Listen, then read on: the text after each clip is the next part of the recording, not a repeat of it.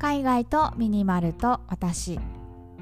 この番組は東南アジアでミニマルライフを送っているミニマリストのマーヤが100日間のシンプルライフを通して感じた偏愛アイテムをご紹介する番組です。100日間のシンプルライフルールはたった2つ。1すべての持ち物をクローゼットにしまう。2 1日1アイテム引き出す。このラジオが物で溢れている皆さんの日常のスパイスとなれば幸いです。はいということでようやく10日目。なんか霧のいい数字は気持ちいいですね。でもさこの10日間をあと9セット繰り返すって思うとちょっと長くないって 思ってしまいましたけど。でもまああんまりね日常生活でこうやって長いスパンで物を見つめ直すってことしないからまあいい機会だなと思って我ながらやっておりますが。はいということで今日はね10日目で、えー、ボディーソープのお話をしたいと思います。いや10日目にしてねボディーソープ出しちゃいました。なんかさ湯シャンとか、まあ、あとはねこうやって石鹸使わない入浴法って結構あるじゃないですか。で私いけるかなって思ってたんですけどあのシャンプーはまだ大丈夫。別に湯シャンで慣れちゃったんですけどボディーソープはね欲しいなと思って今回まあ石鹸とあとは体を洗うタオルこの2つをね一緒にまあセットということで引き出しましたなので、まあ、今日はねそんな入浴法みたいな話と、まあ、あとねベトナムのお風呂事情についてお話ししたいと思います。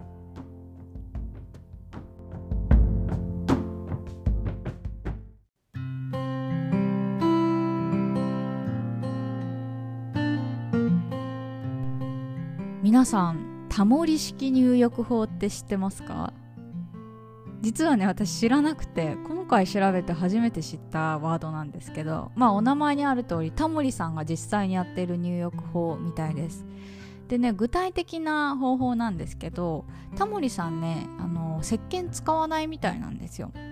でいつもどうやって体を洗ってるかっていうと10分間以上その湯船に浸かって、まあ、体の汚れとか皮脂っていうのをお湯だけで洗い流すそういった入浴法みたいなんですね。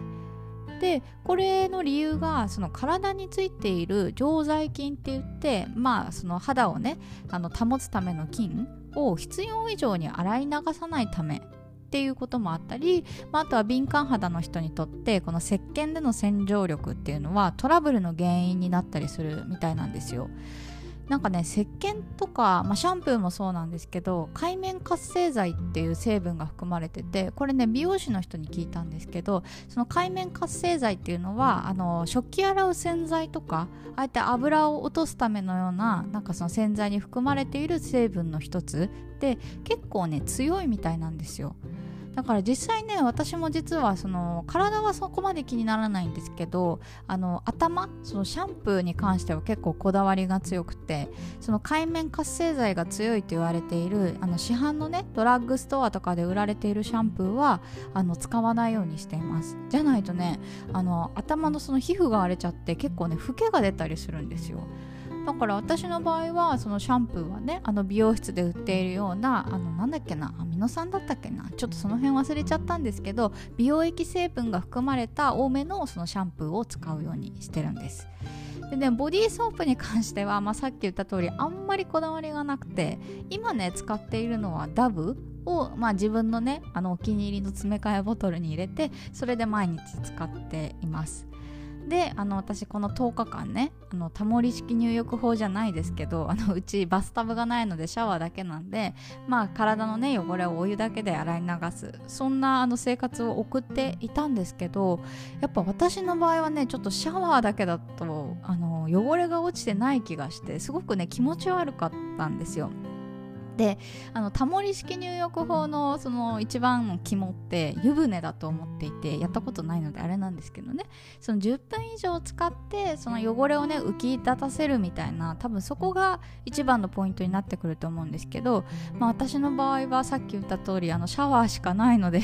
ちょっとねシャワーだけで頑張ってお湯をお湯でね洗い流そうと思っても実際そのベトナムって空気も汚いしその頑張ってねお湯で洗い流したとしても結構足元の方とかね泥が跳ねちゃったりとか結構汚かったりするのでそういう意味だとねちょっとやっぱボディーソープとタオルでしっかり洗いたいなっていうところが本音でした。でねまああとはねあのー、まあお湯だけってまあ湯シャンもそうなんですけどやっぱね洗った後のその洗ったぜみたいな爽快感があんまりなくて それがねちょっと物足りなかったりしました。まあ、髪の毛の方はねさっき言った通りちょっと慣れちゃったので湯シャンでも別に問題はないんですけどやっぱさ体って面積が広いじゃないですか。だからやっぱ洗い上がりのね爽快感みたいなのがどうしても欲しくて。でそれでまあちょっとねまた歯磨き粉と悩んだんだけど 10日目にしてボディーソーソープを出したって感じですねでねあのベトナムのちょっとお風呂事情も一緒にお話ししようかななんて思うんですけどあのベトナムってね基本シャワーなんですよていうかさあんまりこの海外行ってさお風呂がついてる日本みたいな形そのシャワーとあの湯船が別にあってあのどっちも毎日使うよみたいな国ってあんまりないと思うんですよね。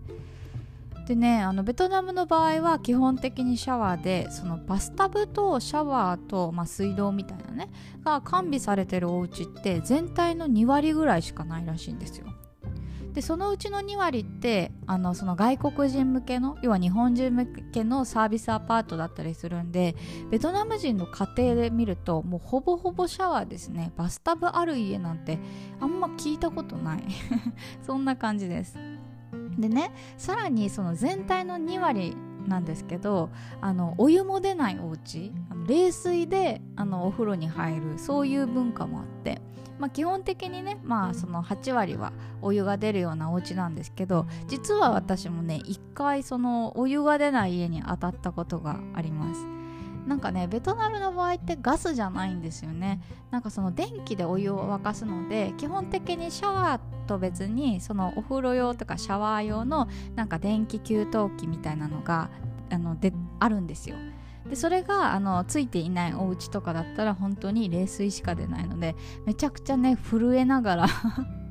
あのシャワーを浴びた経験があります。でオーナーさんに「すいませんあのお湯出させてください」って言ってあの電気給湯器みたいなのをつけてもらったそんな記憶があるんですけど結構ねそう冷水だけっていう場合もローカルの、まあ、ホテルとかだったらないですけどエアビーとかで泊まったりしてめちゃくちゃ安い宿とかだったら可能性はゼロではないかもしれません。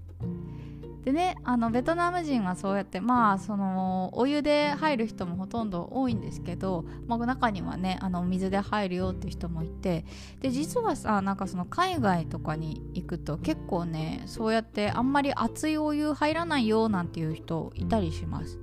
私のね友達だと2人ぐらいいたかな。あのカナダのねカナダ人の友達はあのお湯が苦手っていう風に言ってました。の私シェアハウスに住んでたことがあって外国人の友達と、まあ、一緒に暮らしてたことがあるんですけどあのお湯なんか30度30度から40度とかの、まあ、ぬるま湯からね皆さんが入るようなお湯の設定でも熱いって言ってて一番あの冷たいシャワーじゃないとお風呂に入れないっていうカナダ人の子がいたりとかあとアメリカ人の友達も基本的に40度は暑すぎるからあの湯船とかは疲れない。日本の湯船は疲れないみたいなことを言ってた友達もいます。でねまあもちろんさ日本人の中でも、まあ、熱いお湯が苦手っていう人もいると思うからあくまでもその、まあ、国別というよりはそのその人別なのかもしれないけれどもやっぱりなんかその国によってねお風呂習慣が違うので面白いなと思ってます。で私の場合はね今ベトナムに住んでいてまあシャワーだけなんですけどやっぱ私も日本人なんでねあの大浴場に浸かりたいななんて思う日があるわけですよ。でねそうなったら私は基本的に日系のホテルに行くようにしています。まあ、私の住んでいるハノイだと日系のホテルがあるんですね。でそこだと、まあ、日本人向けにあのー、て言うんですか朝食サービスとかちゃんと日本人が心地よく暮らせるようななんかホテルサービスをしている感じでで、あのー、そういうところって大浴場を貸してたりするんですよ。だからそういうところに行って、まあ、週に1回ぐらいかな。そうそうあの大浴場でのんびり浸かるみたいなことをよくやっていました。今はねちょっとコロナの影響であのホテルがやってなかったりするのでもう2ヶ月以上行けてないんですけどそうロックダウンが明けたらまた行きたいななんて思っています。